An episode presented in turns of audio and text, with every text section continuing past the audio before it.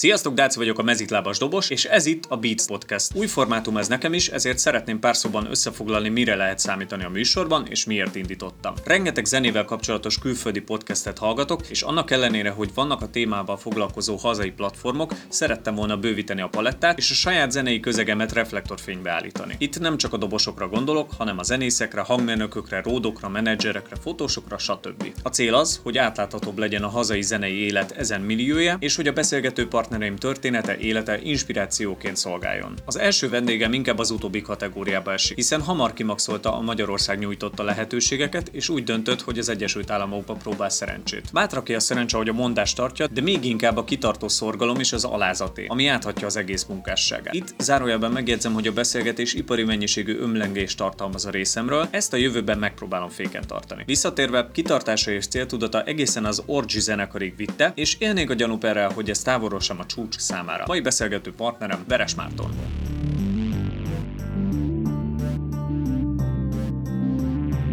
Marcikám, szervusz! Szervusz, Dácikám, hogy, hogy mint hogy rég dumáltunk. Hát, hát úgy, mint, úgy, mint nagyjából te, de mégsem, mégsem frissen érkeztem haza az Egyesült Államokból. Mesélj, mi a helyzet nálad? Meg, meg kicsit azért ne, ne csináljunk úgy, mint hogyha nem lenne koronavírus járvány, úgyhogy mesélj már nekem erről, hogy hogy kerültél most haza? Hát elég kalandos úton kerültem haza, mert uh, amikor az egész járvány elkezdődött, akkor én nem tűnt olyan komolynak, mint ami aztán végül lett belőle, de nekem szüleim már az elején elkezdtek parázni, meg nagyon mondogatták, hogy haza kéne mennem, meg itt nagy baj lesz, meg stb. Én meg így úgy voltam, hogy jó, most akkora baj azért csak nem lehet. El vagyok igazából, és akkor majd itt kihúzom valahogy. Aztán kezdett olyan lenni a helyzet, hogy ugye lezárták a határokat, elkezdtek repülőgépeket lemondogatni, és gyakorlatilag nagyon hamar eljutott odáig a helyzet, hogy nem is tudtam önerőből hazajönni. Hát aztán meg ugye a hazajövetel volt mindenképpen a, a logikus döntés, mert úgy alakult, hogy beláthatatlan ideig uh, munkanélkül maradtam, ugye én is, mint zenész. Uh, egy zeneiskolába tanítottam kint, meg volt még egy pár másik dolog, amit csináltam, de gyakorlatilag a vírus miatt uh, minden megszűnt, minden bevételi forrásom, és ott ültem, fizettem a lakbért, meg a kaját, ami kint ugye horribilis összeg, főleg bevétel nélkül, úgyhogy uh, ülni azt itthon is tudok most, ráadásul ingyen, úgyhogy ez lett a megfejtés, és Hát és ahogy volt... te ülsz, úgy, úgy nagyon kevesen ülnek. Elég jól tudok ülni, igen.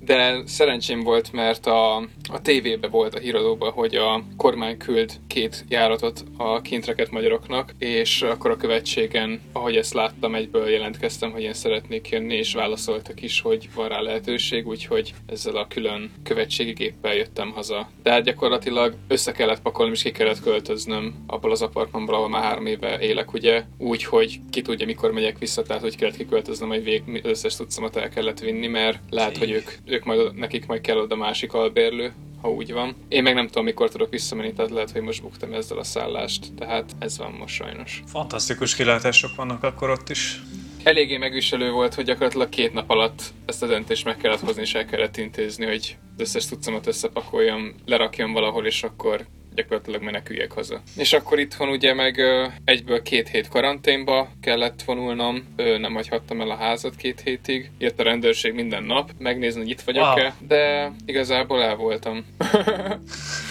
Tudsz itt dobolni? Ja, képzeld el, befért az elektromos cuccom a bőröndbe, úgyhogy ezt haza tudtam hozni. Úgyhogy szerencsém van ezzel kapcsolatban.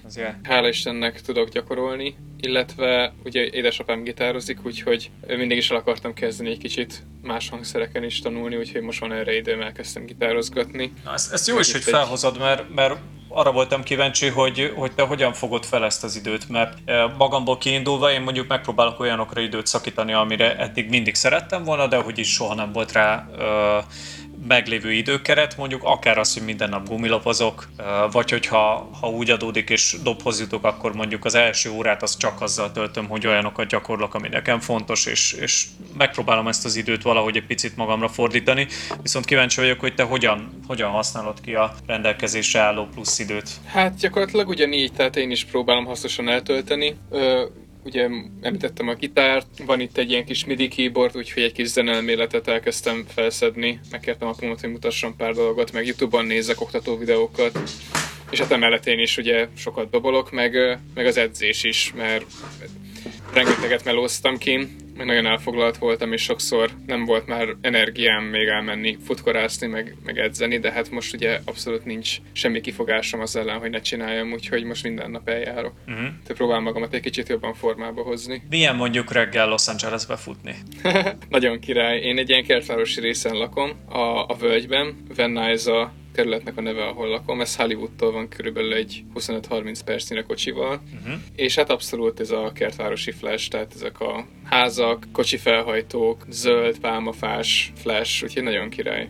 Én még tavaly volt szerencsém ugye kijutni Los Angelesbe, sajnos nem tudtunk találkozni, mert elbénáztam, de, de hogy annyira azok, azok a napok elevenednek meg előttem, amikor nézem a kis futós videóidat, a, ez, a, ez a kertvárosi amerikai pálmafest feeling, ez, ez rettetesen átjön, de hát akkor, akkor te ott ezt éled, és ez kurva jó. Igen, nagyon inspiráló a közeg, meg hát tényleg olyan emberekkel találkoztam a szakmából, akik kell így sose gondoltam volna, hogy így összehoz az élet, mert hát amikor végül is kimentem oda, én senkit nem ismertem, tehát én fogtam a hátizsákom, felültem a repülőre, aztán jövök.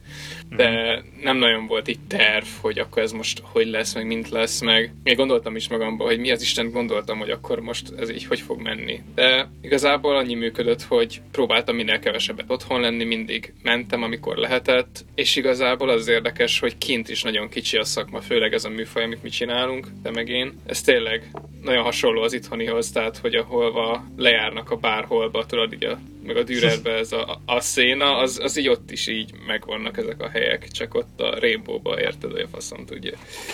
Ez nagyon kemény. És akkor lemész, lemész te is ezekre a helyekre, és megpróbálsz szóba elegyedni valakivel, vagy meghívni egy arra, vagy ezt hogy, hogy kell elképzelni ott a networkinget? Hát ennyire direktbe azért nem volt nekem soha így ezzel kapcsolatban élményem. Általában mindig úgy volt, hogy is szószót követett, meg ismerősön keresztül jutottam el egy-egy ilyen archoz, de, de azért nem volt ilyen, hogy így felismertem valakit egy helyen, és akkor meghívtam egy arra, és akkor bemutatkoztam neki, és elsírtam neki az élettörténetemet, tehát azért ilyen nem nagyon volt. Mindig valahogy úgy, úgy hozta az élet érdekes módon, hogy, hogy így ilyen emberekkel így összehozott valahogy. És általában mindig így valakin keresztül. Hm. De, de kivétel ez alól, ugye Chris Samot, az Archenem is vonal, mert őt például hirdetésről találtam véletlenül, illetve Jake Pitt és a Black Veil Brides-ból őt is véletlenszerűen láttam meg, hír, hogy hirdet. Aha. Mondjuk ő, ő névvel hirdetett, és akkor így írtam neki, hogy én szeretnék jelentkezni. Egy és ugye akkor, akkor meg segített az, hogy vannak uh, YouTube-on referenciáim, tehát jó minőségi videók, hasonló műfajba, tehát akkor azt hiszem lesz the Fall-os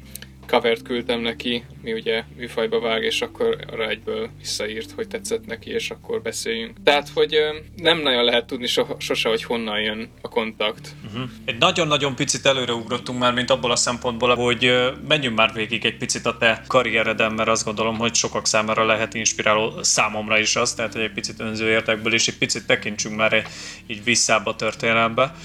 És uh, nem tudom, te emlékszel, hogy mi hogyan találkoztunk először, meg hol? Hát, hogy hol, meg hogyan leges legelőször, arra nem esküdnék meg. Nekem egy roktogonos koncert rémlik. Az, az volt, az volt. A Poison of Marvel meg uh, Sunset volt, és, uh, és mi konkrétan először az Octogonon találkoztunk a, a Burger King előtt talán, és azért, azért emlékszem ennyire, mert, uh, mert egy olyan energikus csávóval találkoztam, hogy így, tudod, én így még nekem nem ért le akkor még a, a délutáni kávé, én így el voltam a kis izé, lájtos vérnyomásommal, és itt találkoztunk, és így benned meg így szétrobbant az energia, és akkor majd ennyi egyet kell eladni, meg így, meg úgy, és így, wow, itt, itt, itt valami történik. És tényleg? Tényleg, tisztán, tisztán emlékszem. És aztán a, a koncert, azt hiszem mi voltunk előbb, és ti játszottatok utánunk, és, és én néztem, hogy minek ennek a csávónak ennyi tam, mert én akkor két tamot használtam, és így néztem, hogy hát biztos izé bele van buzolva a Dream Theater-be, meg, meg nagyon szeretem. És, és, ez, és ez igaz is volt, teljes mértékű. Ezt utólag tudtam meg, hogy igen, és, és arra emlékszem, hogy, hogy így megakadt a szemem, hogy állva doboz, ami egyrészt baromi menő, másrészt uh, micsoda manki ez a csávó. Zárójelben gondoltam azt, hogy én is ilyen manki szeretnék lenni. És a harmadik gondolatom az volt, hogy ez a srác, aki nálam sokkal fiatalabb, miért dobol nálam ennyivel jobban? És akkor elkezdtünk beszélgetni a koncert után, és akkor valami olyasmit mondtál, hogy hát igen, hogy, hogy nem emlékszem pontosan, de hogy felsorolták körülbelül három vagy négy embert, akihez jársz kind of párhuzamosan tanulni. És én meg így gyakorlatilag lefostam a bokámat, és elsüllyedtem az összes szégyenembe, és minden összeállt, hogy hát ez a csávó itt van tizen akárhány évesen, lényegesen jobban játszik nálam, és elképesztő céltudat van benne. Mondtam ezt úgy magamba, hogy én, az, én úgy gondolkodtam akkor magamról, hogy egy céltudatos valaki vagyok, és tudom, hogy mit akarok, de az a fajta áldozat, amit, amit már akkor tizenévesen hoztál azért, hogy dobolhass, az, az számomra egy ilyen nagyon, nagyon pozitív, nem csak élmény, hanem, hanem egy ilyen nagyon inspiráló lecsapódás volt már tizenéves korunkban. Szóval ez nagyon durván megmaradt bennem, és ezt így el akartam neked mesélni elsősorban. Nagyon kedves vagy. Most ugye elmorzsolok egy könycseppet itt. Jó, jó, majd, majd a Skype-on átnyújtom a zsebkendőt.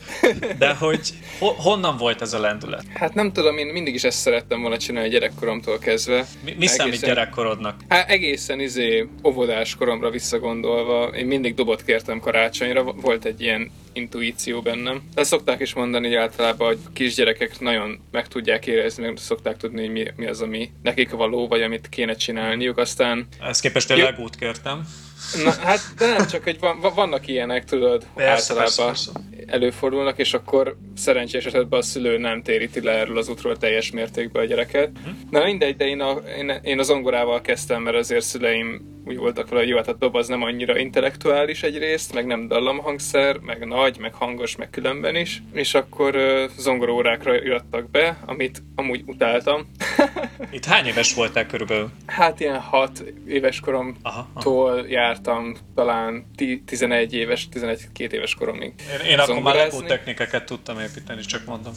Figyelj, nekem a Lego technik sosem ment, de most nem menjünk el ebbe a Erre is tudnánk dumálni egy 10 percet biztos. Na, mindegy, tehát a, a zongora akkor úgy nem, amikor kicsit nagyobb voltam, akkor már tudtam mondani, hogy nekem ez nem tetszik, és ezt nem szeretném, mert az nekem nyűg volt, tehát hogy gyakorolni mm-hmm. kell, tehát az egy ilyen, ilyen kell dolog volt, amit be kellett rakni a napi rutinba, és utáltam. És valószínűleg azért utáltam, mert, mert valami idős volt a tanárom, ilyen nagyon poroszos módszerekkel, tehát kicsit ilyen viples feeling volt, tudod, hogy sose dicsér, csak szapul, mindig csak azt mondta, hogy mi nem jó, aztán később kiderült, hogy amúgy abban is elvileg tehetséges lettem volna, csak hát nulla a pozitív visszacsatolás volt, úgyhogy hogy el is vette a kedvemet. Igen, ezt, ezt sok helyről hallom egyébként, ez egy rendszeres ilyen tanári hiba, de hát nem kell hozzá a magántanárhoz menni, hogy ezt megtapasztalja az ember. Ja, na mindegy, és akkor, akkor eltelt egy pár év abszolút zene nélkül, akkor ott deszkáztunk, akkor találkoztam Nándival, ugye a Poisonok már gyakorlatilag a deszkázáson keresztül alapítottuk, vagy találkoztunk. Tehát minden úgy alakult, ahogy kell, ha így tetszik, és, és akkor így úgy emlékszem, hogy 14 évesen jött nekem ez a dolog, hogy dobolni kéne megint. Ez így általános iskola vége, talán nyolcadik, meg kimi eleje volt. És akkor jött egy ilyen nagyon erős impulzus, hogy na, tényleg a dob az, az kurva jó, azt így tolni kéne. És akkor már idősebb voltam, szüleim kicsit úgy voltak vele, hogy mindent így félbehagytam, amit elkezdtem, nem voltam annyira sportos alkat sosem, nem nagyon érdekelt nagyon semmi. És ők tökre kétségbe voltak esve egyébként, ez így most visszatekintve banális, mert 14 voltam, nem az, hogy 25 és mi lesz belőlem, érted? Jaja. De ők teljesen ki voltak ezen, hogy mi lesz ebből a gyerekből. És akkor volt az egyetlen olyan dolog, amit így magamtól szerettem volna csinálni, és már a legelejétől kezdve teljes erőbedobással mentem magamtól gyakorolni, mentem utána, és akkor ők ettől megnyugodtak, hogy na végre van, amit szeretek csinálni, meg haladok is benne, és akkor, és akkor mögém álltak ezzel szerencsére. Tehát nem, nem ellenezték, hanem látták tényleg, hogy gyakorolok, fejlődök, fel tudok mutatni eredményeket, hogy csinálom és egyre jobb, és akkor megtámogatták, és akkor gyakorlatilag ez lett a, az életpályám, ha úgy tetszik. Hmm. Tehát az elmúlt 14 éven benne van. Mikor lett a Poison of Marvel? Uh, tehát, hogy mennyi idővel azután, hogy elkezdtél dobolni? Hát ez nagyon vicces, mert gyakorlatilag szinte egyből utána. Tehát én szerintem két, két hónapja hadoboltam, vagy három, amikor mi a, elkezdtünk ott zenélni, akkor még No Name néven futott az a projekt. 2000, találó egyébként. 2006-ot írunk, azt hiszem. És akkor ott volt egy olyan kör, én emlékszem, hogy bevettek a zenekarba, de aztán kikerültem, majd visszajött a régi dobos, és akkor ott volt egy kis sértődés talán. De ez, ez annyira régen volt, ezek annyira banális, ilyen gyerekes sztorik, így visszagondolva, de aztán megint hívtak, hogy menjek, és akkor akkor elkezdtük már így az első saját dalokat irogatni, és nem sokkal később meg már mi ketten is találkoztunk már, mint te meg én. Aha. Az talán 2008 volt az a Roktogon, amiről beszélt. Valahogy úgy lehetett, mert a Sunset meg 2007 ősze, és akkor mi még ott nagyon, nagyon az elején voltunk. Hát mi is, ja. De hősidők voltak ezek, nagyon szép emlékek tényleg. És a, a rock metal az mikor jött?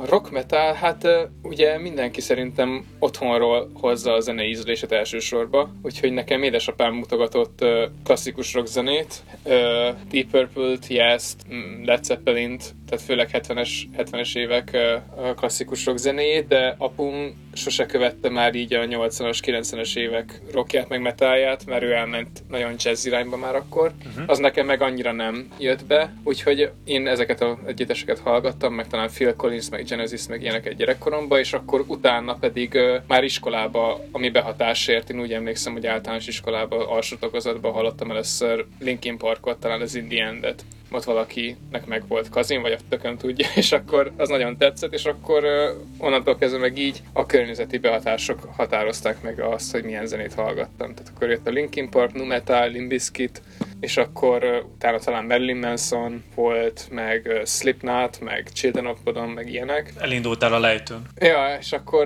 de nagyon érdekes volt, most visszagondolom, ezek ilyen korszakok voltak, tehát akkor én képes voltam talán egy évig azt a két Linkin Park lemez hallgatni, és semmi más, tudod, akkor Ugye még ez... CD, és diszmenes időszak volt, nem, nem volt ez a habzsidő Jimmy most, hogy felmész Spotify-ra, és akkor dől a két millió izé, előadó az arcodba, tehát akkor volt ez, ez ilyen korszakos dolog. Ja. Nekem ugyanez volt a Linkin park gyakorlatilag, meg a Limp Bizkit-tel, én arra a kettőre gyújultam rá rettenetesen, meg aztán később a Metallica-ra, de hogy ö, nagyjából az volt, hogy csak és kizárólag ezeket a lemezeket hallgattam, mert ez meg volt Discmanen, vagy hát még az elején Walkmanen, aztán már amikor nagyon menő volt el, ami egyébként sosem volt menő a Discman, de hogy én akkor annak gondoltam magam, hogy nekem van egy Discmanem, és emlékszem, hogy a volánbuszon úgy zötyögtem, hogy megpróbáltam úgy tartani a Discment, hogy ne ugráljon, ami nyilván lehetetlen volt, de annak ellenére próbáltam hallgatni, és ezért volt az, hogy gyakorlatilag, amit nettó 10-15 évvel ezelőtt hallgattunk albumokat, azokat a mai napig elejétől a végéig az összes zörejt fel tudod belőle idézni, mert, mert akkor azt hallgattad egy évig, és, és nem is nem az, hogy nem volt igényed másra, hanem eszedbe se jutott más hallgatni, mert az, az így kielégítette a füledet, és, és a, az ezredik újrahallgatásra is élvezted. Legalábbis velem ez volt, és a, ahogy kiveszem a szavaidból, te neked nagyon hasonló élményeid vannak ezzel. Basszus, ez... most, ezeket így mondod, így realizálódik bennem, hogy öregszünk azért nagyon durván, vagy csak az idő halad nagyon gyorsan, vagy én nem tudom, vagy a technika, de hogy, de hogy mi ezt még megértük, tehát ez már most is így belegondolni ebbe, hogy nem is olyan rég, tehát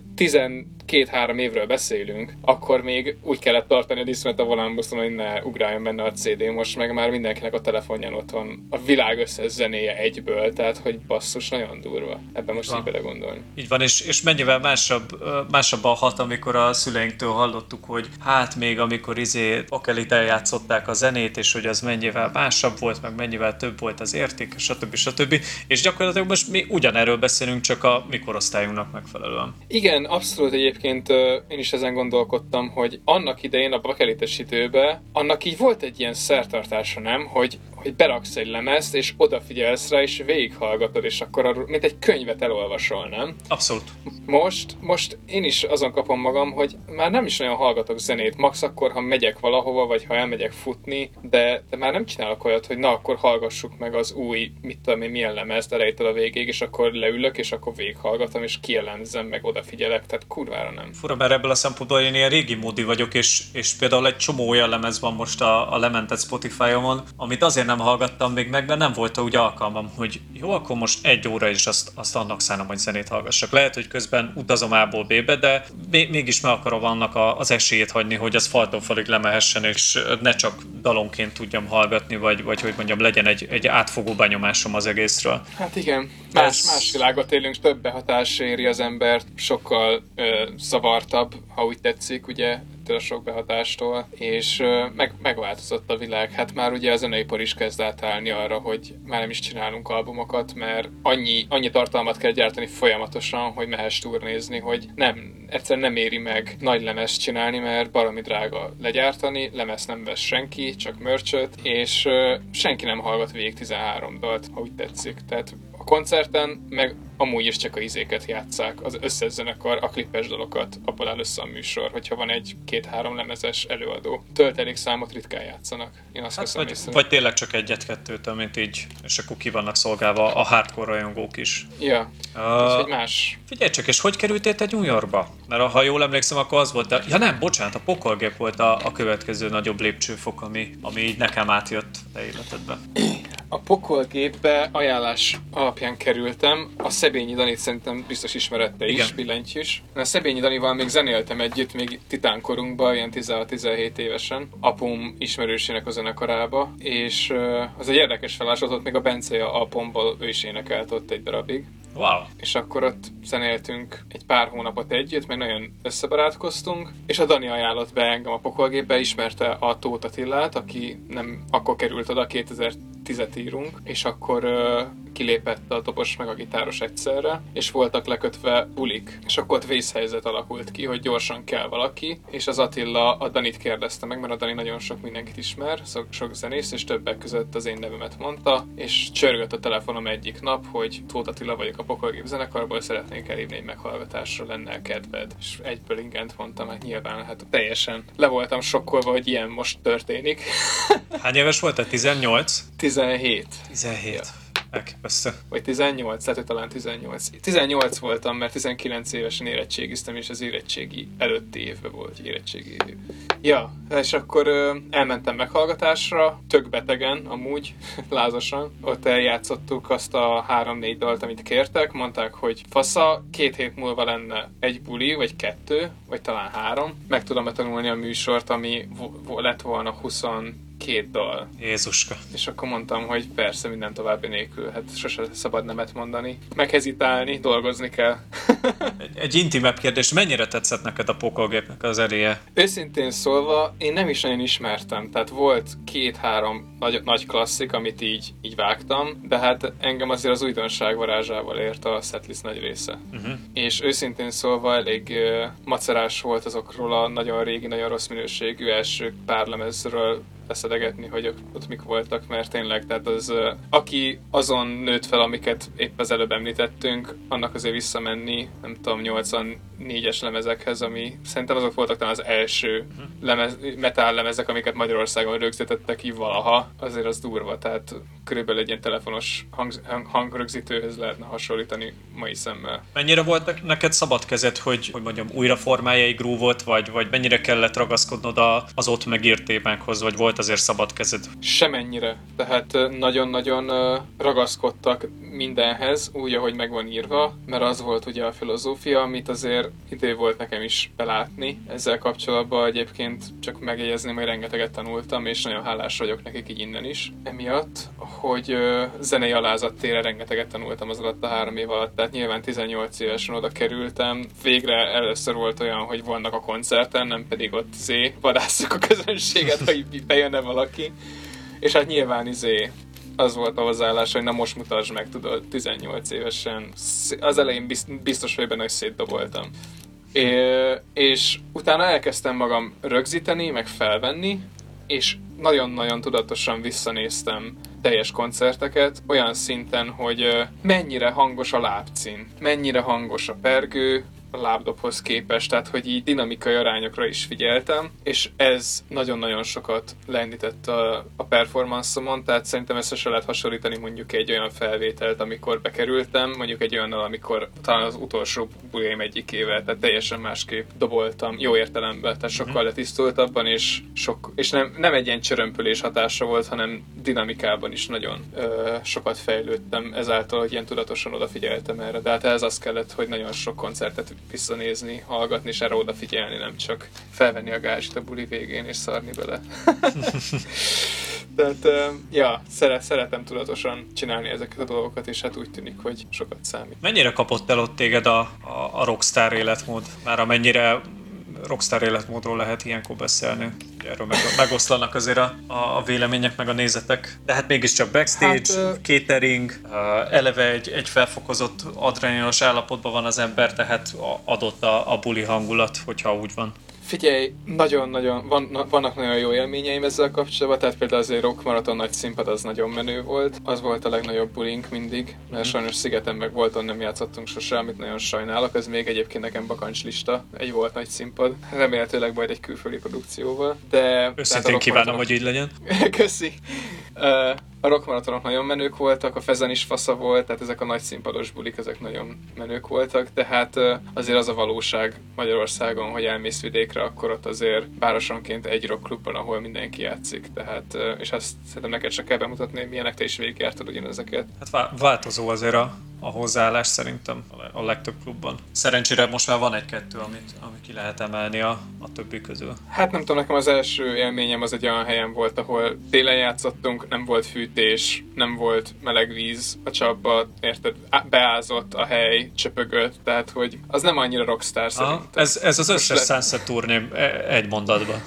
Igen, tehát hogy nem, sok, sokszor nem olyan azért, mint ahogy az ember azt elképzeli otthon, sajnos. De, vagy nem sajnos, de hát ez csak a, ez csak a valóság, és azért bennem ez is bennem, bennem volt, hogy lehet, hogy nagy képűnek hangzik, vagy sem, de láttam, hogy itthon így meddig lehet eljutni, meg, meg mi, mi itt a helyzet. 18 voltam, voltam 21, amikor ugye kiléptem, és én, és én szerettem volna megnézni azért, hogy ez, ez, ez hogy nézhet ki nagyba. Na mesélj és, nekem és erről még, hogy hogy jött ez a New York, és hogy jött a kilépés? A New York először, tehát én 2012-ben voltam először New Yorkba a Drummers Collective egy részösztöndíjjal, ahova... De ott csak tanultál? Itt, én tanultam, aha, az itthoni dobtanárom Szendőfi Peti tanult kint a 90-es években ebbe a suliba, és rajta keresztül hallottam róla, meg ő mondta, hogy szerintem nekem nagyon jót tenne, hogyha ki tudnék oda jutni, meg ott magamra szedni tudást, és uh, rajta keresztül jutottam ki, igen. És ez egy nagyon meghatározó élmény volt, tehát New York annyira más, mint Európába bármelyik város, tehát egyből uh, beleszerettem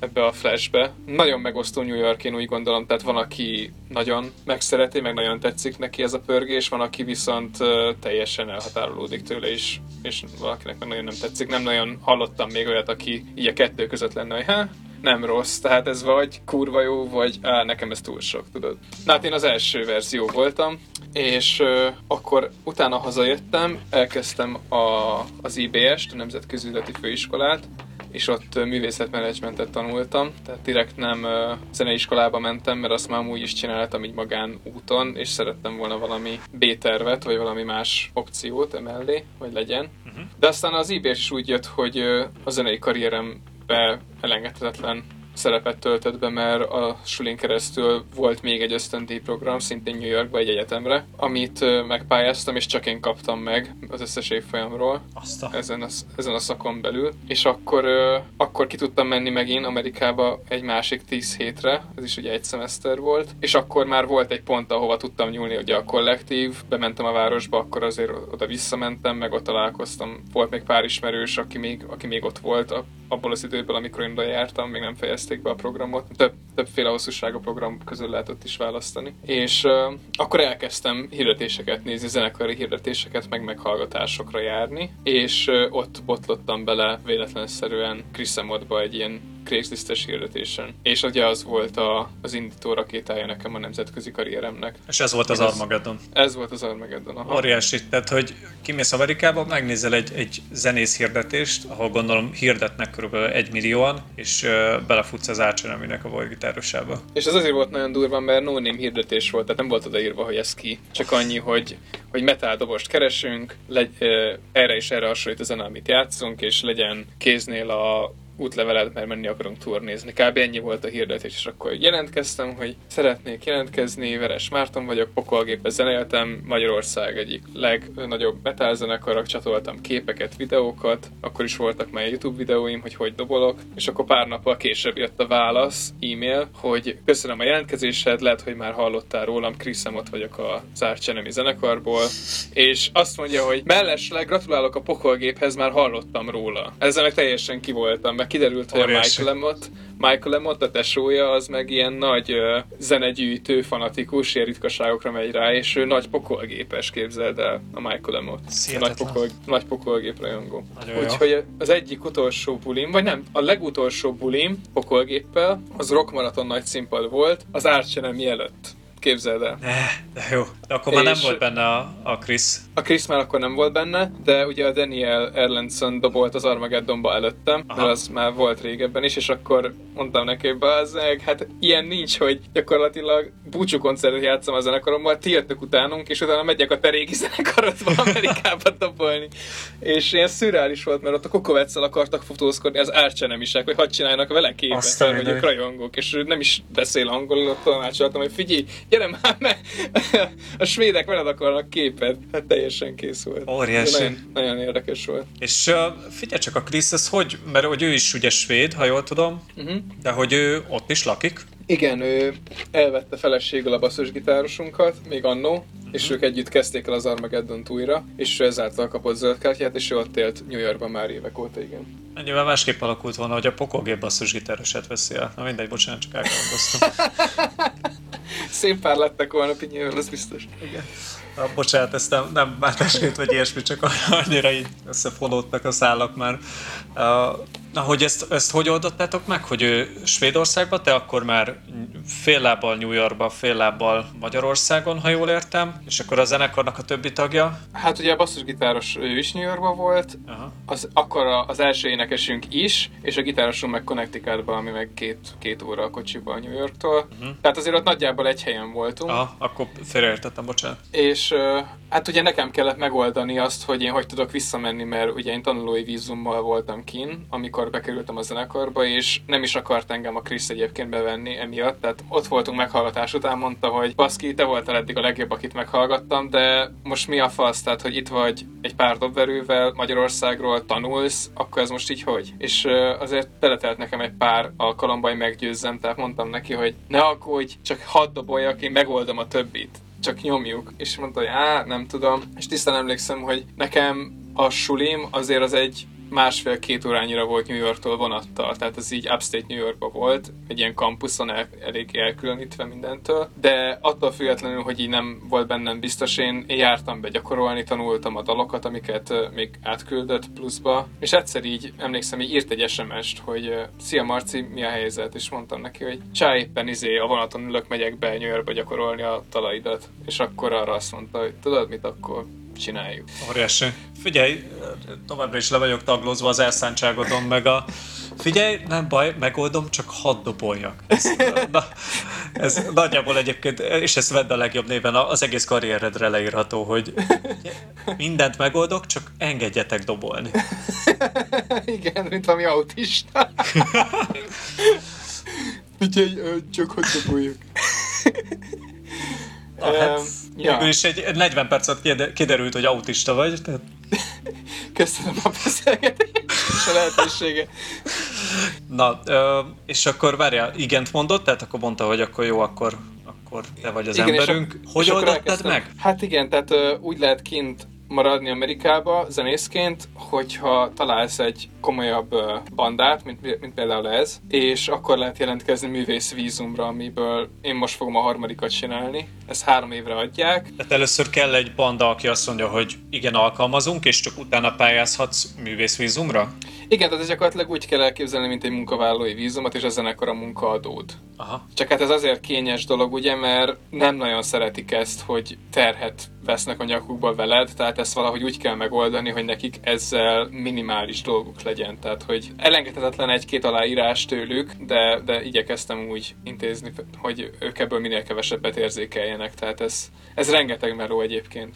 Tehát itt, itt ilyenkor az egész karrieredet, az egész életutadat be kell mutatni, tehát el kell magyarázni egy teljesen dilettáns bevándorlási ügynöknek, ugye, papíron, hogy ő méregedjen be téged az országban, mert ez a kategória, ennek az a neve, hogy individuals with extraordinary ability, tehát ez azt jelenti, hogy olyan ö, személyek, individumok, akik valamiben extrémen tehetségesek uh-huh. vagy valami a extrém képességgel rendelkező individumok, igen, tehát ez lenne a magyar megfelelője, és ebbe beletartozik a zenész, sportoló, színész, ö, tudós, tehát hogyha a saját szakterületeden valamilyen kiemelkedőt tudsz mutatni, és be tudod bizonyítani, akkor jöhetsz, mert hogy ez majd az USA-nak megéri, hogy te ott vagy Tudod? Tehát ez egy ilyen dolog. Aha. És akkor ilyenkor ajánlásokat gyűjtesz régi zenész kollégáktól, meg összeszeded a létező összes megjelent cikket, meg, meg az összes YouTube videót? Vagy, vagy Pont, pontosan, Aha. pontosan. Tehát ajánlólevelek, bizonyítékok a koncertekre, tehát flyerek, akár ilyen stage pass-ek, tehát minden, ami... És ezt csatolni kell egy dokumentumhoz, vagy, vagy ez, ez online ez, történik? Ez, pa, ez pa, nem, ez papír alapon ment akkor, ugye? Most már nagy része online van, de, de hát ez rengeteg, tehát nekem egy ilyen több, több száz, majd hogy nem ezer oldalas anyagom volt, amit leadtam. Ja. És akkor kell Tehát mondjuk megkérni a Kukovecet is, hogy, hogy írja már rólam pár jó sort? Kokovec, tehát igen, tehát ez, ez ebbe a sok meló, hogy te nem kérhetsz meg embereket, hogy írnak rólad, mert senki nem fog a te két szép szemedért, tehát ezeket általában magadnak írod meg magadról, és ők meg aláírják. De hát ez rengeteg meló, mert úgy kell megfogalmazni angolul 25-30 ilyen levelet, hogy nem lehet Ctrl-C, Ctrl-V-zni, tehát hogy úgy olyan hatása legyen, hogy ezt 30 különböző ember írta Azt a saját szavaival. Tehát, és akkor ja, ez egyébként elég jól megdobta az angol tudásomat is. Tehát magamat nagyon jól tudom fényezni már angolul. Hát lehet, hogy erre még szükséged lesz, ezt, ezt nem tudhatod. Na jó, de hála Istennek sikerült ezt így megszerezni, és akkor ez így tudtam az Armageddonban maradni. És minden mellett én még csináltam itthon a fősolit, tehát én így ingáztam ebbe a pár évbe, és akkor a Chris azt mondta 2016-ban, ugye, hogy ő már nem akarja az Armageddon csinálni, mert nem indult el úgy, hogy szerette volna, meg különben is bevették a Dark Tranquility-be, ahol a mai napig ott van, mint másodgitáros, hogy ez neki egy fixebb dolog, és akkor én miatta már ne is jöjjek vissza New Yorkba. És akkor ott voltam, hogy bazdmeg benne van geci sok izé, melóm ebbe az egészbe. Nincs zenekarom, viszont még van egy évem. Van egy évig érvényes vízumom. Mi a tosz legyen, akkor el kell dönteni, akkor most vagy hazajövök, vagy megpróbálok valami más, és akkor döntöttem úgy, hogy akkor nézzük meg elét, mert ott még nem voltam. Várj egy picit, mielőtt elébe ugrunk. Uh, nem menjünk elébe a dolgoknak, szerintem. Uh, ez gyönyörű volt. Csak hogy uh, én megvettem ugye a te akril és hogy az Igen. mikor volt a timeline-on? Mert én arra emlékszem, hogy ugye felraktad, én már előtte mondtam neked, amikor valamikor helyettesítettelek a pomba, hogy, hogy fú, ez a dob, ez nagyon tetszik, pedig nagyon szkeptikus voltam, és akkor kiraktad, hogy, hogy eladod, és akkor ugye az volt a terv, hogy azért adod el, hogy ki tudják költözni uh, Amerikába. Ez a timeline-on mikorban? Az Armageddon előtt? Vagy után? Vagy segíts elhelyezni, hát, mert már nem tudom. Talán, a... talán, talán közben. Aha. Hát én abból vettem egy szerepélyet, arra emlékszem. Meg hát ugye már nagyon sokat jártam ki, itthon már nem volt zenekarom, és indokolatlan volt, hogy van dobtudcom itthon, úgyhogy nem használom. Aha, aha. De csak erre ja. úgy emlékeztem, hogy, hogy ez, mint hogyha ez lett volna az ilyen nagy vízválasztó, hogy jó, én most megyek Amerikába és meghódítom, meghódítom a világot, de akkor már félig meddig meg volt hódítva, hogyha jól értem. Csak ez, hát a, a nagy vízválasztó az 2017 volt Los angeles tehát akkor volt az, hogy, hogy akkor megint fejest ugrunk az ismeretlenbe és a semmire. De az hogy jött? Azt, a, a, hát a Chris azt mondta, hogy izé,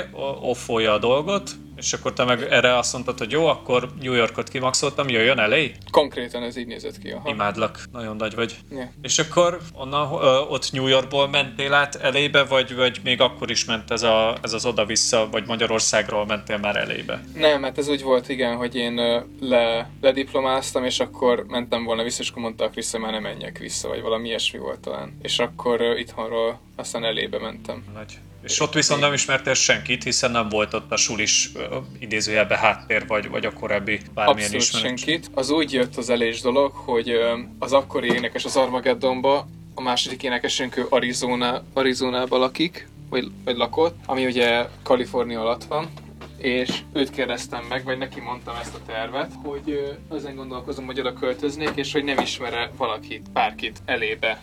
Ö, mert ugye akkor szállást kellett szereznem, és mondta, hogy de, van egy gitáros haverja, és akkor összeköt vele Facebookon, és akkor ráírtam erre a srácra, de sose találkoztam vele, meg nem ismertük egymást, hogy csá, Antoninak vagyok a haverja, együtt zenéltünk, jönnék elébe, és hogy tudsz esetleg segíteni lakásügybe, és mondta, hogy hát ő pont most költözne el mostani helyéről, akkor költözünk össze akár. Mondom, jó, persze, miért ne? Akkor néz lakást. És pár héttel később írt, hogy hát igazából elkezdett járni egy lányjal, és ő inkább a csajjal költözne össze, de összeköt, de összeköt engem a, a landlorddal, a régi helyéről, beszéljek vele, és akkor esetleg tudnék menni az ő volt helyére. És ez így is lett, én, én a mai napig ott voltam, onnan jöttem most el, felvett a reptéren a srác, hazavitt, és többet nem láttam. Hogy akkor tessék, akkor itt van, itt fogsz lakni, itt a hely, hajrá. Tehát ez, ez is így jött. És akkor kimentél, lett egy albérleted, és hogyan tovább?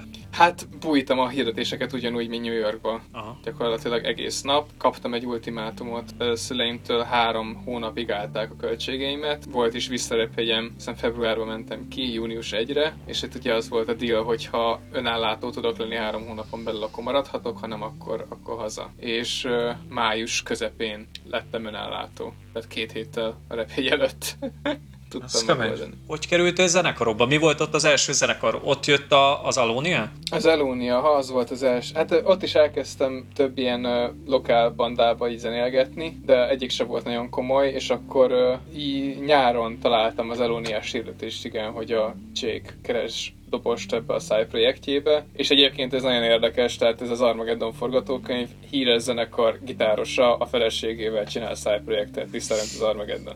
Ugyanaz. Mondtam, ezt már ismerjük, nézzük meg megint, hát ez jobban sül el, de aztán ott végül ugye az lett, hogy írtam a hirdetésre, válaszolt, másnap találkoztunk, szimpatikus voltam, és mondta, hogy le van fixálva egy klipforgatás jövő hétre, hogy akkor abban már legyek benne én is. Akkor akkor csináljam én. Mert nem is biztos, hogy lett volna benne dobos, lehet, hogy csak ott ketten lettek volna benne, az, az volt az ötlet. De hogy akkor, akkor csinálják meg zenekarba, mert ez, ez így az ő projektjük volt, hogy kettő.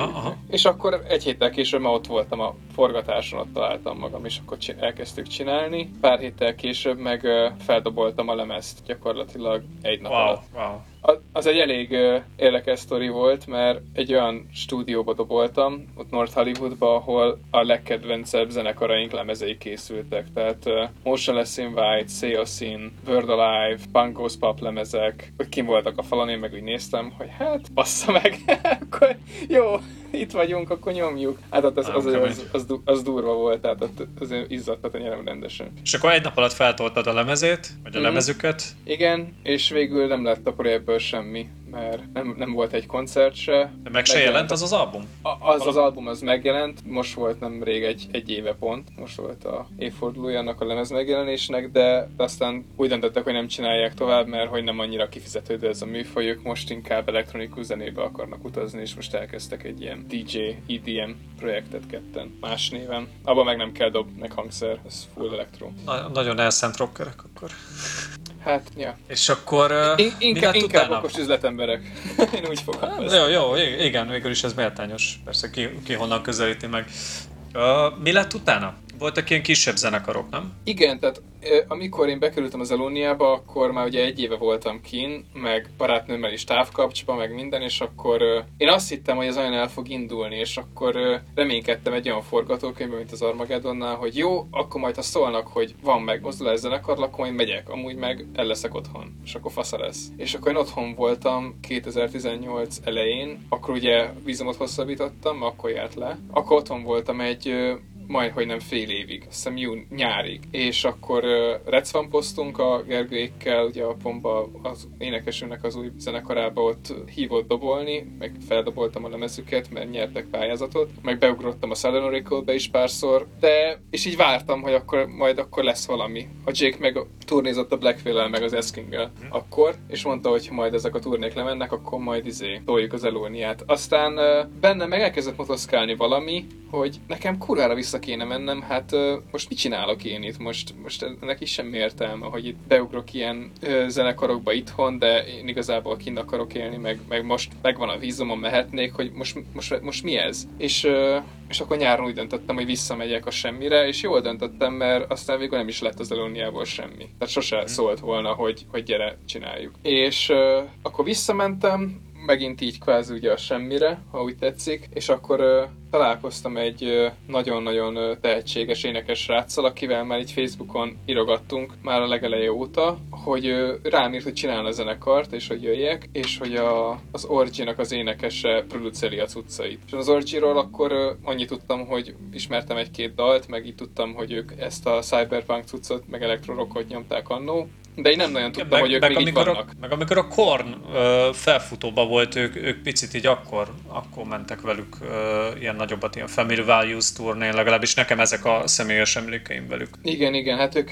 ők nagyon benne voltak ebbe a körbe, meg a Linkin Park első lemezén is, meg közreműködött a J, vagy a Reanimation, az volt Aha. az a az második, ugye, a Meteor előtt. Igen. Na mindegy, na mindegy, tehát hogy ez így nagyon érdekesnek tűnt, hogy na akkor ez már producer alatt fut ez a projekt, és akkor ö, elkezdtünk együtt dolgozni, ott a stúdióba összebarátkoztam a J-jel, nagyon tetszett neki, ahogy dobolok, meg az elszántságom, és ott is úgy alakult, hogy kilépett az Originok az akkori dobosa, és engem kért meg, hogy figy, nincs kell akkor a kövi turnét lenyomni velünk, és mondtam, hogy dehogy nincs, hát persze. És akkor onnantól kezdve, vagy így kerültem oda gyakorlatilag. Figyelj nekem, ezek a sztorik mindegy irányba mutat, hogy így, ha, ha kellő alázattal, meg, meg nyilván kellő rákészültséggel állsz hozzá a dolgokhoz, akkor így ezek a dolgok így bejönnek. Tehát, hogy érted, valószínűleg a Jay ismer egy millió és egy dobost, akinek szólhatott volna, hogy jöjjön a- az orcsiba dobolni a turnéjára. Mégis egy, egy Magyarországról származó fiatal srácnak szólt, aki látta, hogy elhivatottan dolgozik, és, és hogy kurvára ezt akarja. Azért ez, én nem gondolom, hogy ez a szónak a klasszikus értelmében véletlenek összjátéka lenne. Hát ez, ezzel csak arra akarok ráerősíteni, hogy azért kemény munka valamilyen módon mindig kifizetődik. Nem biztos, hogy úgy, ahogy arra az ember számol, de,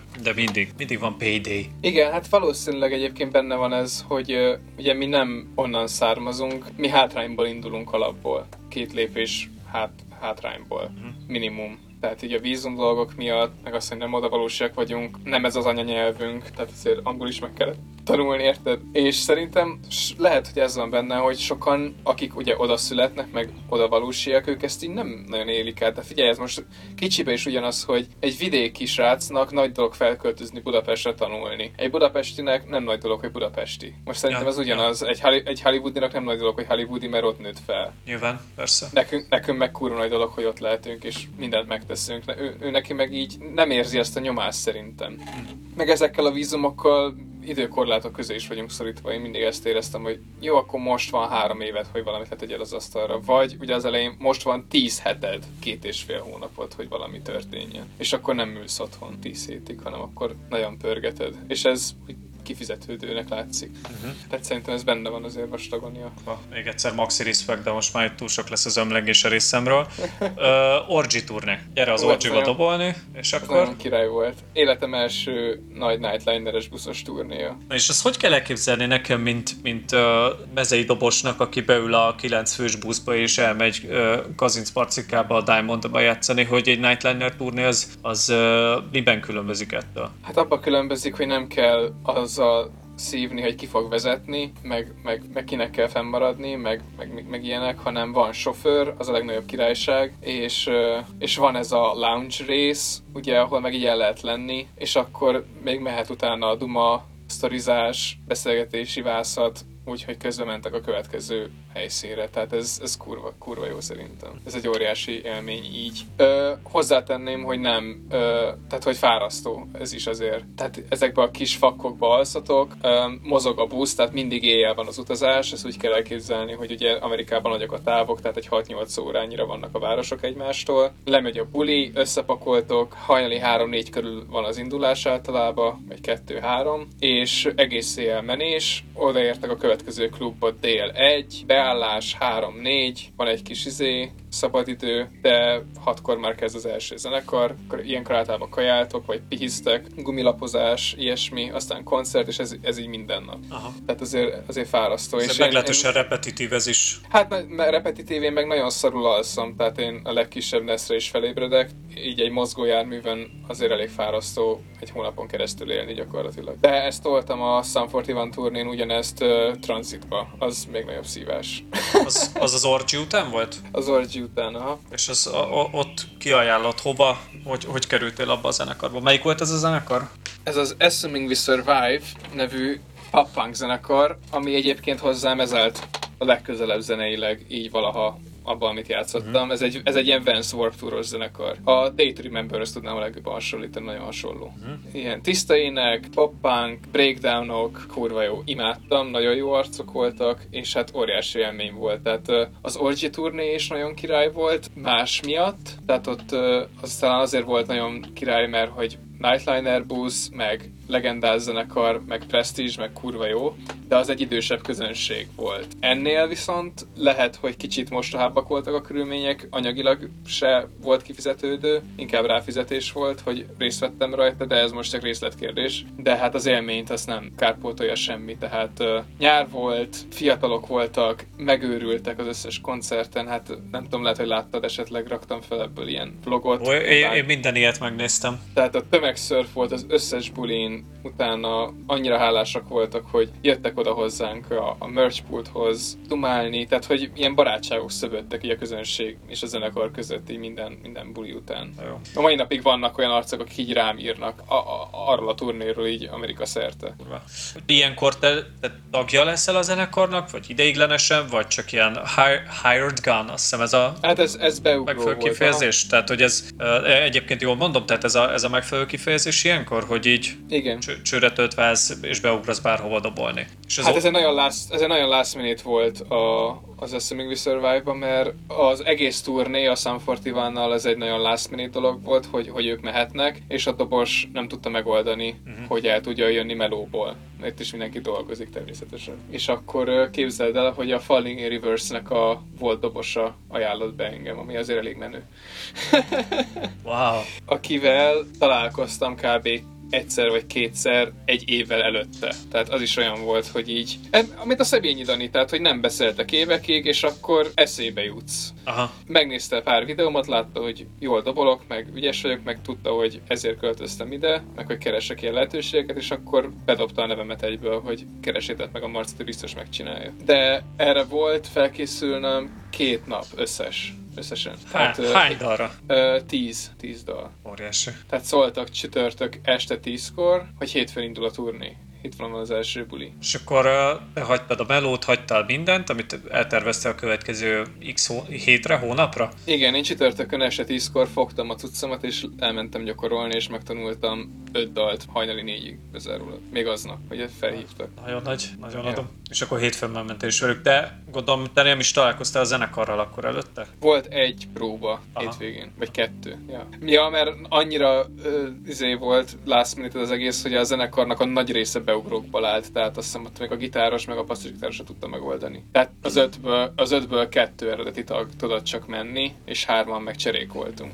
beugrók. Uh-huh. És mi lesz most az Orcsival, hogy az folytatódhat, vagy, vagy ha folytatódik, akkor veled folytatódik-e? Tehát, hogy erről lehet-e tudni, lehet-e beszélni? A kérdés az, hogy tag vagyok-e az Orgiba? Gyakorlatilag igen. Igen, igen. Wow. Ott állandó tagnak számítok, 2019 óta, tehát tavaly óta. Ugye a Davis Suicide pedig a másik állandó zenekarom most. És ők, az- pedig, ők pedig az Origin keresztül jöttek, tehát itt azért, ez, ez is, amit mondtam az elején, hogy kicsi a szakma, tehát hogyha már így bele tudsz kerülni egy ilyen körbe, itt már nagyon is, mindenki nagyon ismer mindenkit. És ö, a Davis Suicide is az Origin keresztül jött, amikor az Origin turné már a vége fele járt, akkor én ott beszélgettem főként ilyen turnémenedzserekkel, meg ilyen szakmai emberekkel, hogy nem tudnak esetleg valami zenekart, ahol kéne dobos, mert az Origin nagyon-nagyon keveset játszik őszintén szóval, tehát ilyen évi egy, max. két turné van, de hát lehet, hogy idén most nem is lesz egy buli se. és tudom. És azért én ezt szeretném csinálni azért fixen, meg az Orgiba is a gitáros, neki még van ezen kívül még két másik zenekar, akikkel aktívan turnézik, tehát ő is így három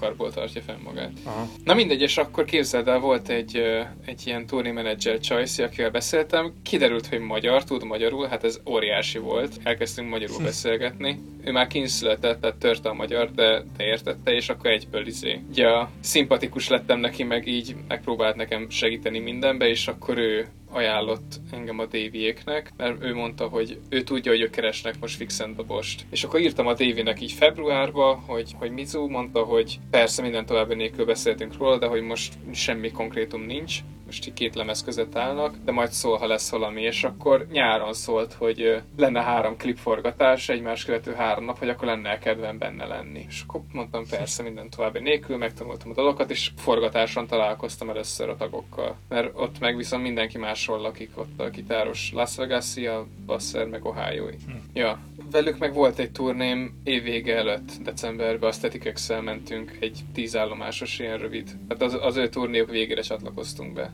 Az is nagyon fasza volt. Többek közt azért is, mert ugye a Static X-től az Only volt az egyik első cover, amit meg a pommal játszottunk a Poison-nal. Ez, ez hát az nekünk izé, korosztályos Most Wanted-os élmény. Ja, úgyhogy úgy, úgy, uh, nagy flash volt velük egy színpadon állni, vagy hát illetve megosztani velük, vagy előttük. Uh, figyelj, csak azt akartam még kérdezni, hogy például itt a Static X-nél meg a Sam Fortivan-nál ott ugye előzenekarok voltatok, de hogy ilyenkor uh, előzenekarként mennyire érintkezik a headlinerrel az előzenekar? A Sam Fortivan-nál ott volt, ott egy-két-három bulinak azért el kellett telnie, hogy így, hogy elkezdjünk komázni. Ott az volt a felállás, hogy ott az énekes, a Derek, ő, ő nagyon uh, szeparálta magát mindenkitől, tehát ez érthető is, mert ugye neki voltak ilyen elvonós dolgai, meg hogy majdnem meghalt, meg nem tudom, tehát hogy ő ezt a parti életmódot nagyon próbálja kerülni. Tehát vele, vele csak ilyen hello-hello volt, kb. egy egész turné alatt, de a többiek azok halálaranyosak voltak, tehát a, a Dave, meg a Cone, meg a meg az új, újabb gitárosok, a Tomi, meg a Frank is, dobos, ők kurva jó arcok. És akkor ilyenkor a közösségi terekben ugyanúgy együtt lógtok, együtt kajáltok, tehát hogy nincs, nem, nincs így a, elszeparálva? Nem, mm, de eléggé el van náluk azért. Aha, aha. Tehát ők közé befoglalták a backstage egy részét, meg azért készültek, és akkor inkább koncert után volt egy kis bratizás, meg egyszer-kétszer volt, hogy felmehettünk a buszukra, és akkor ottunk velük egy sört. Wow. De, de, inkább, inkább úgy kell elképzelni, hogy így buli után a klub előtt, indulás előtt sima, tudod? Aha, aha. Kebb ilyesmi. Szóval ne, nem az az őrületes panterázás és vegyülés? Mm, az egész uh, szenárió már nem ilyen. Aha. Már mindenki izé, um, korán akar feküdni, fáradt, nem annyira megy a buli már, szerintem. Tehát inkább, inkább olyan, mint egy munkahelyez, tudod? Amit hát nekem nem is, fel, nem is feltétlen baj az ember szervezetének, hogyha mondjuk egy ilyen megerőltető, mert azért mégiscsak egy rock metal koncertet lenyomni az, az fizikailag megterhelő. Tehát nem biztos, hogy baj, hogyha akár a, a nagy amerikai rockstárok is azt közvetítik, hogy azért, azért becsült meg a szervezetet, hogyha szeretnéd ezt uh, hosszú éveken keresztül tolni. Abszolút, de tudod, mi ezt úgy képzeltük el, szerintem te is, meg én is annó, amikor ezt elkezdtük csinálni, hogy ez majd úgy fog kinézni, mint az ilyen mötlikűs filmekben, meg a tököm tudja, meg a Guns hogy akkor csajok, pia, meg puli, meg nagyba levés, hát ehhez képest izé edzés van, ugrókötél, avokádós rali, és este 11-kor alvás. Úristen, nekem ez, ez nekem nagyon szimpatikus. Tehát, hogy nekem ez, ezek a mindennapjaim most csak koncert nélkül. Igen. Nem azért, mert a pulizás ellenes lennék, vagy bármi, bármi ilyesmi, csak azért látjuk, hogy, hogy a mentális betegségek, meg a függőség az, az ennek a szakmának egy, egy nagy rákfenéje, és ezekkel a dolgokkal azért ezt, ezt valamennyire, ha nem is kordában tartani, de mégis egy biztonságosabb dolog, hogyha egy zenekar így áll ez hozzá, vagy Abszolút, egy, vagy egy ipar. egyébként, igen. Ö, most vagyunk a jelennél nagyjából? Igen. Akkor hadd kérdezzem meg, hogy mennyire vagy elégedett? Sose vagyok eléggé elégedett, az az én bajom. igen? Egy ilyen örök elégedetlen vagy, hogy... Igen. Ez nagy problémám egyébként, mert emiatt elég, uh, emiatt elég sokszor vagyok magam alatt, tehát uh, me- meg kéne tanulnom jobban értékelni azt, ami van, de, de nem szeretek sose így hátradőlni, hogy na, akkor most meg vagyunk, és akkor ez most minden faszat. Tehát még mindig nem tartok ott, ahol szeretnék. Én ott szeretnék tartani. tartani. Ott szeretnék tartani, hogy ezzel tudok foglalkozni az év nagy részébe, és ezzel eltartom magam, mint például te a fissel. Tehát amit te csinálsz a fissel, meg a tanítással, én ezt szeretném kint megvalósítani, legyen egy olyan zenekar, ami sokat játszik, és mondjuk mellette tudjak tanítani, és ebből én köszöntem szépen, és nem kell uh, mindenféle szarkuli munkát csinálni, csak azért, hogy túléljük a hónapot. Tehát ezért idáig szeretnék eljutni. És itt még szóval, ha, ha jól értem, akkor mondjuk a stabilitás az, amire, uh, amit szeretnél elérni ebben. Igen, abszolút. És, és mondjuk vannak olyan vágyaid, hogy most tényleg hasamra ütve mondok valamit, mondjuk bekerülne a Bring Me The Horizonba, és akkor onnantól kezdve minden megvan, és tanítani se kell, és, és Nightliner turné, és avokádós szendvics. Hát az nem benne rossz.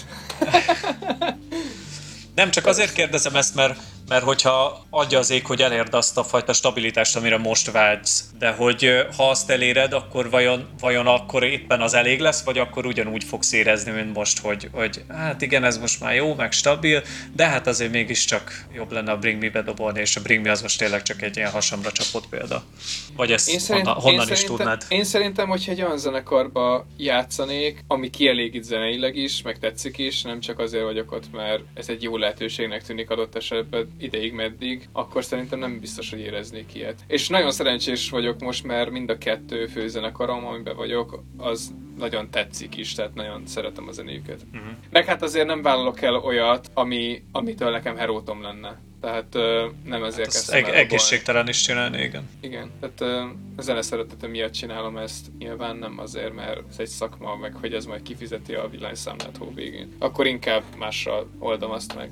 Most egyébként lett volna lehetőségem egy, elvállalni egy olyan koncertet, ami egész jól fizetett volna, egy ilyen teljesen nem az én világom, de még sose doboltam ilyet, meg tudtam volna oldani, ez egy ilyen arab, perzsa, pop produkció lett volna, 30 dal, hát hozzá, hozzátenném, ez rengeteg, meg rengeteg meló is lenne vele, de egyszerűen beraktam, és így mondtam, nincs az Isten, hogy ezt dobolni fogom, tehát hogy nem, és, és nemet mondtam rá. Pedig kerestem volna azzal az egy órás bulival annyit, mint máshol négy nap alatt érted, de mégis azt mondtam rá, hogy nem. Na de hát szerintem ez a hitelesség, vagy, vagy Ja. legalábbis ez, ez lenne a hitelességnek a minimuma, hogy az ember olyat csináljon csak, amit, amit szeret, vagy valamilyen más szempontból kötődik hozzá érzelmileg. Igen. Ez király szerintem, hogy, tehát, hogy tudni kell nemet is mondani, amellett, hogy az összes ö, létező lehetőséget megragadod. Bocsánat, csak közben a itt megpróbál rám támadni. A, bármint, hogy éppen simogatást igényel, és van a fején egy gallér, és ennek minden hangjával együtt neki ütközik. Nagyszerű.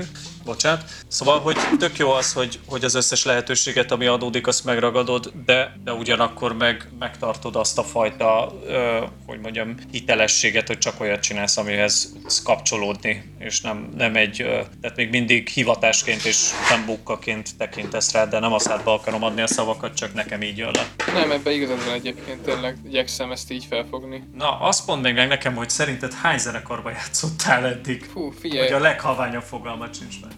Nem, meg tudom neked mondani egész konkrétan pontosan, mert Wow. itt Csemkárdon nekem ez le van írva a biomba. Oh, hanyagul néztem utánad, pedig hány cikket elolvastam.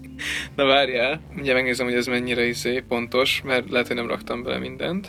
Hát volt ugye a Poison of Marvel, volt a Pokolgép, volt a Power Theory, az volt az Armageddon mellett egy ilyen heavy metal formáció, kinn akikkel játszottam. Volt egy Sinaro nevű, az egy kicsit ilyen Bullet for Valentine-os cucc volt, az is még New Yorkban. Uh-huh. Akkor játszottam ugye a Vörös Attinak a szólólemezén, azt is ideírtam, Armageddon, Mirrors, az volt egy ilyen helyi zenekarként, akkor volt a Red Swamp, Sudden Oracle 2018-ban, akkor volt az Elonia, Assuming We Survive, Davis Suicide és az Orgy, tehát az összesen 1, 2, 3, 4, 5, 6, 7, 8, 9, 10, 11, 12 körülbelül. És hát emellett még, emellett még voltak ilyen side projektek, ilyen Slip Chaos-ba is beugró voltam, mondjuk az nagyon nagy flash volt, Slipknot Tribute itthon, az király volt, de ezeket nem, nem számoltam bele. Egy 20-asra simán felrúg annak a száma, amit Hát nagyjából szerintem igen. Na hát figyelj csak, még itt nekem egy pár kérdésem lenne, leginkább azért, mert nekem mindig inspiráló, amikor veled beszélgetek, de arra vagyok kíváncsi, hogy téged milyen zenészek inspiráltak erre a pályára, vagy nem, nem feltétlenül erre a pályára, kik, kik inspiráltak, vagy inspirálnak. Nyilván ez, ez minden életkorban, vagy, vagy életszakaszban más és más. Hát kezdeti időkben, amikor elkezdtem dobolni, akkor nagy Led voltam, tehát Jump, nem volt ugye az első nagy ö, inspiráció, ö, meg hát a mai napig egyébként imádom hallgatni a játékát nyilván. Meg hát rajta keresztül tanultam meg a rockdobolás alapjait, rengeteg Zeppelin tanultam. És akkor utána jött a Dream Theater, Mike Portnoy, ő egyébként szerintem hihetetlen jó üzletember is, ő is egy millió zenekarba játszik, meg, minden, meg attól függetlenül, hogyha megnézzük, hogy kikerült a Dream Theaterből most már lassan 10 éve, vagy lehet, hogy még több, durva ezt kimondani, hogy tegnap lett volna. Ő azért nem tűnt el, tehát nem az volt, hogy kikerült a nagy zenekarba, és akkor ennyi volt, nem. Ő folyamatosan fent tudott maradni mindenféle projekttel, és szerintem ez baromi menő. Sőt, szerintem őt egy picit még a mai napig a Dream Theater-rel azonosítják, vagy a Dream Theater-t azonosítják vele, pedig Na, ez meg a másik, igen. Vele azonosítják inkább a Dream Theater-t. Na mindegy, Igen. tehát, hogy ő nagyon inspiráló volt számomra, és hát manapság meg abszolút ezek a modernebb arcok, nagyon csípem Luke Hollandot, ugye, hogy így uh, Youtube-on keresztül a hírnévre sz- szert lehet tenni, meg Matt McGuire, aki most ugye a Chainsmokers-be került be interneten keresztül, tehát ezek nagyon durva sztorik, meg hát nagyon, nagyon-nagyon keményen dolgozó emberekről van szó itt is.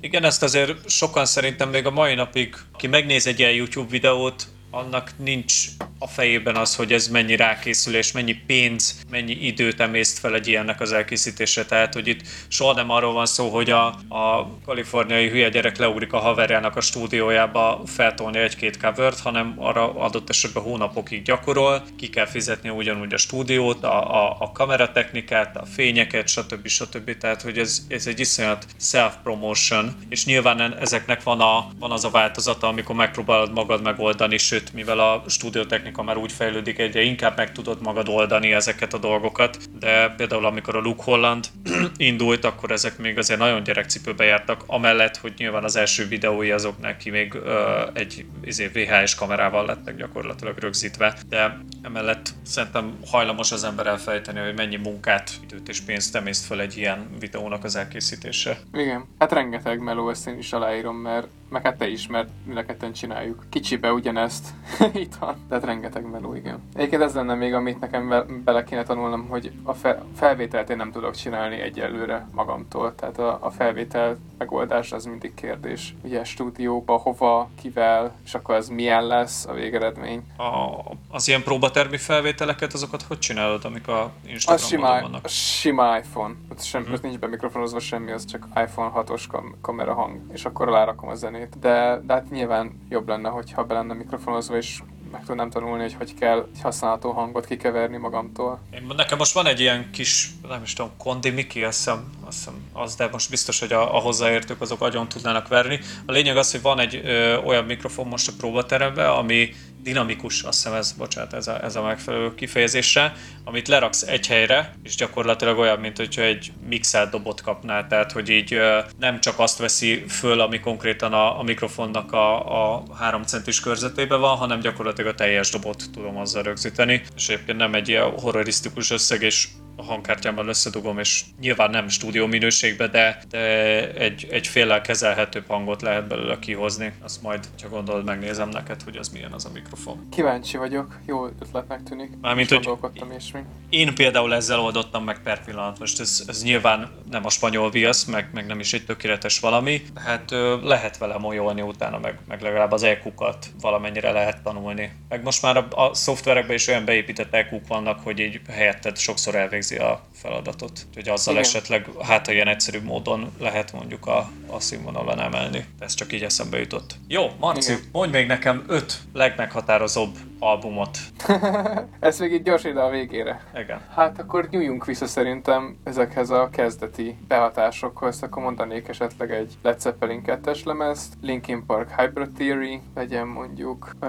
A Hybrid Theory azért, mert uh, olyan időben találtál? Vagy jobbnak tartod, mint a meteórát? Hát az volt az első Aha. találkozás, inkább ezért volt ennyire meghatározó. Hát akkor én első találkozás, akkor Slipknot egyes lemez mindenképpen, tehát az a mai napig őrületes energia van benne, meg az olyan sokszerűen ért, amikor azt először láttam a grafikát is, meg meghallottam a dolgokat is, hogy ez a legagresszívebb dolog, amit valaha hallottam. Konkrétan ne, nekem emészthetetlen volt. Nagyon tetszett, lefostam az összes bokámat tőle, de konkrétan nem bírtam megemészteni. Ez, ja, hát, és az Iowa az még ettől is durvább volt. Az Iowa nagyon durva, de, az, de nem volt annyira nyers már az nekem, mint az egyes lemez. Ja, ja én is, hogyha választani kell, akkor valamiért az egyes felé húz a szívem, valószínűleg ez a, ez a nyers dű, vagy nyers energia. Meg ijesztő, barom ijesztő volt ezek az ilyen creepy hangok, meg ilyen horror cuccok. Van egy csomó ilyen töltelékdal azon a lemezen, meg ilyen, ilyen elbaszott ilyen izé horror story, az ilyen nagyon, nagyon creepy volt. Meg az egész, az egész látványvilág, hogyha nem tudom neked meg volt-e az eredetibe, de hogyha ezt kinyitottad a bukletet, ahogy azokat kinéznek, meg tudod, ilyen nagyon sejtelmes, meg ilyen homályos, meg madárijesztőszerű, meg ezek az overállok, tehát ez nagyon durva volt szerintem akkor tisztára. Igen, izé. az, az kurvára kitalálták egyébként, tehát hogy amellett, hogy egy ilyen őszinte valaminek tartom, de, de azért az rettetesen ki van találva, hogy cirkusz kell a népnek, és, és hát ők megadták. Igen. Egy nagyon de, sajátos módon. Akkor még kettőt kéne mondanom mi.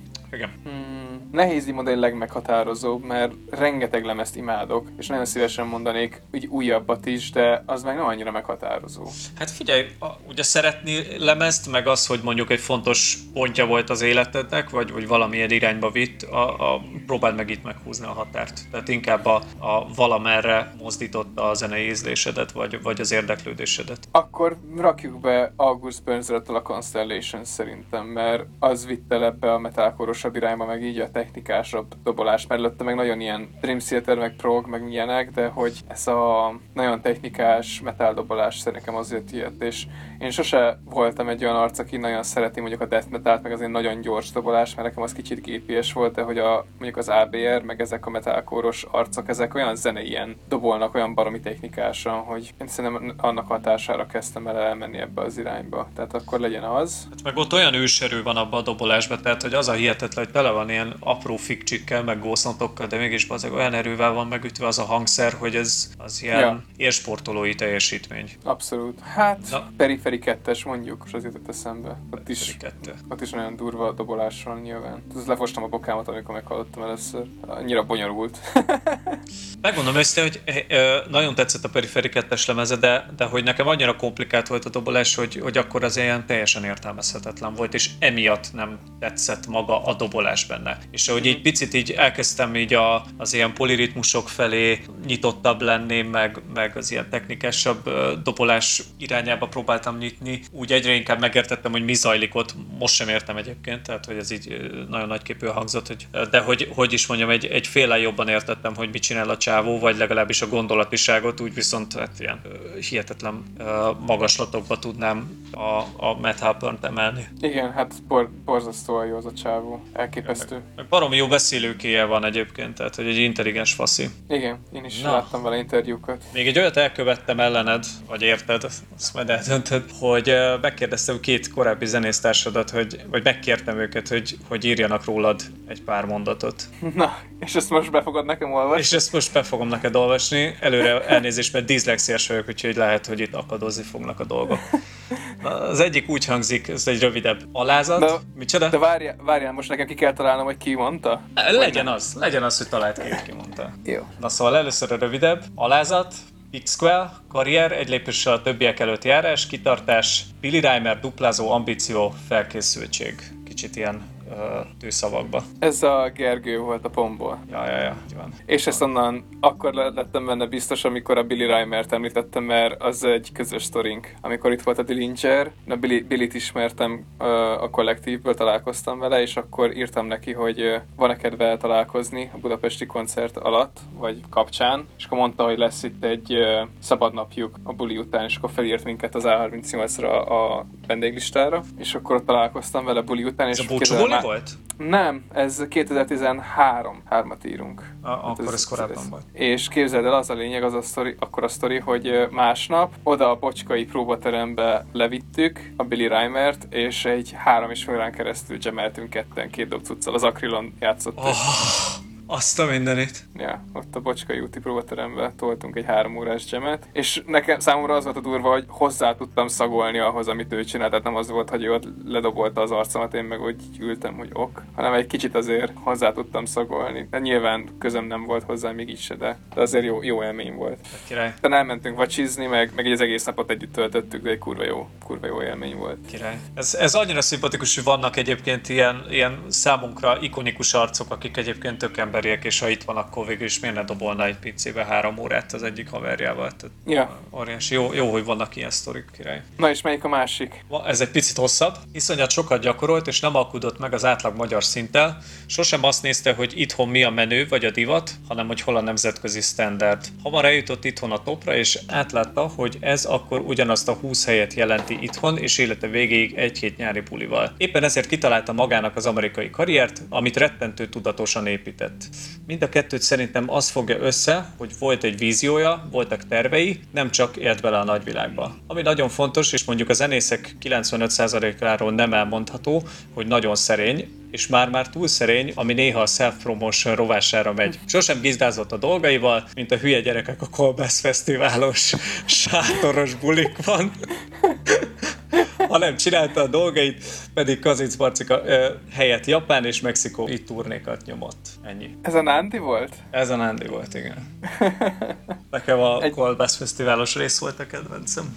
Igen, egyem a szívüket. Figyelj. Hát ez most jól esett, köszönöm szépen. Hát nekik. És egyébként csak, hogy egy ilyen összegzést kerekítsek -e az egész köré, hogy mind a kettőjük ezt a nagyon tudatos karrierépítést és a nagyon nagy alázatot emelte ki az én olvasatomba, és szerintem, hogyha bárki, aki ezt hallgatja, sok-sok embert fogsz ezáltal is inspirálni, és lehet, hogy x év múlva hivatkozási alap leszel valakinek, hogy miért kezdett el dobolni, vagy miért jutott el a karrierje addig, ameddig, és ez király. Úgyhogy szerintem ezt, ezt a fajta hozzáállást tartsd meg. Mert aztán végül úgy is el fogsz jutni abba a zenekarba, ami mellett nem kell majd ezt meg azt csinálni, és meg lesz az, ami a vágyad, amivel már elégedett is tudsz lenni. Úgyhogy hajrá! Hát nagyon szépen köszönöm, és hogyha ez tényleg úgy lesz, ahogy mondtad, és ezt megérem, hogy valaki ezt mondja, akkor én úgy gondolom, hogy már akkor ezért megérte ez a rengeteg erőfeszítés, meg Szerintem ilyen van. Meg egyébként ezt már többször is nyalókából is mondtam meg komolyan is, hogy rám is nagyon inspiráló hatással vagy, úgyhogy ezt te pontosan tudod. nagyon szépen köszönöm, Dácikám, és ez viszont igaz rád is, te is nagyon szorgalmasan csinálod, és szerintem nagyon példaértékű, amit csinálsz te is, úgyhogy le a kalappal, nagyon büszke vagyok rád. Nagyon szépen köszönöm. Marci, nagyon köszönöm, hogy rám szálltad ezt a körülbelül másfél órát, és beszélgettünk egy jót. Hát igazán nincs mit, és köszönöm a beszélgetést. Vigyázz magadra, Köszi, te is. Szia, szia! Hello, hello! Köszi, hogy meghallgattad a Beats podcastet. Ha tetszett, dobj egy szívecskét, csillagot, követés, vagy amit ilyenkor szokás, hogy jobb helyre soroljon az algoritmus. Marcit megtalálod az Instagramon, YouTube-on és a Facebookon, ha szeretnéd követni a munkásságát. Engem szintén megtalálsz mezitlábas dobos néven, a fent említett felületeken. Köszi, ha egy klikkel támogatsz minket, találkozunk legközelebb. Csautok!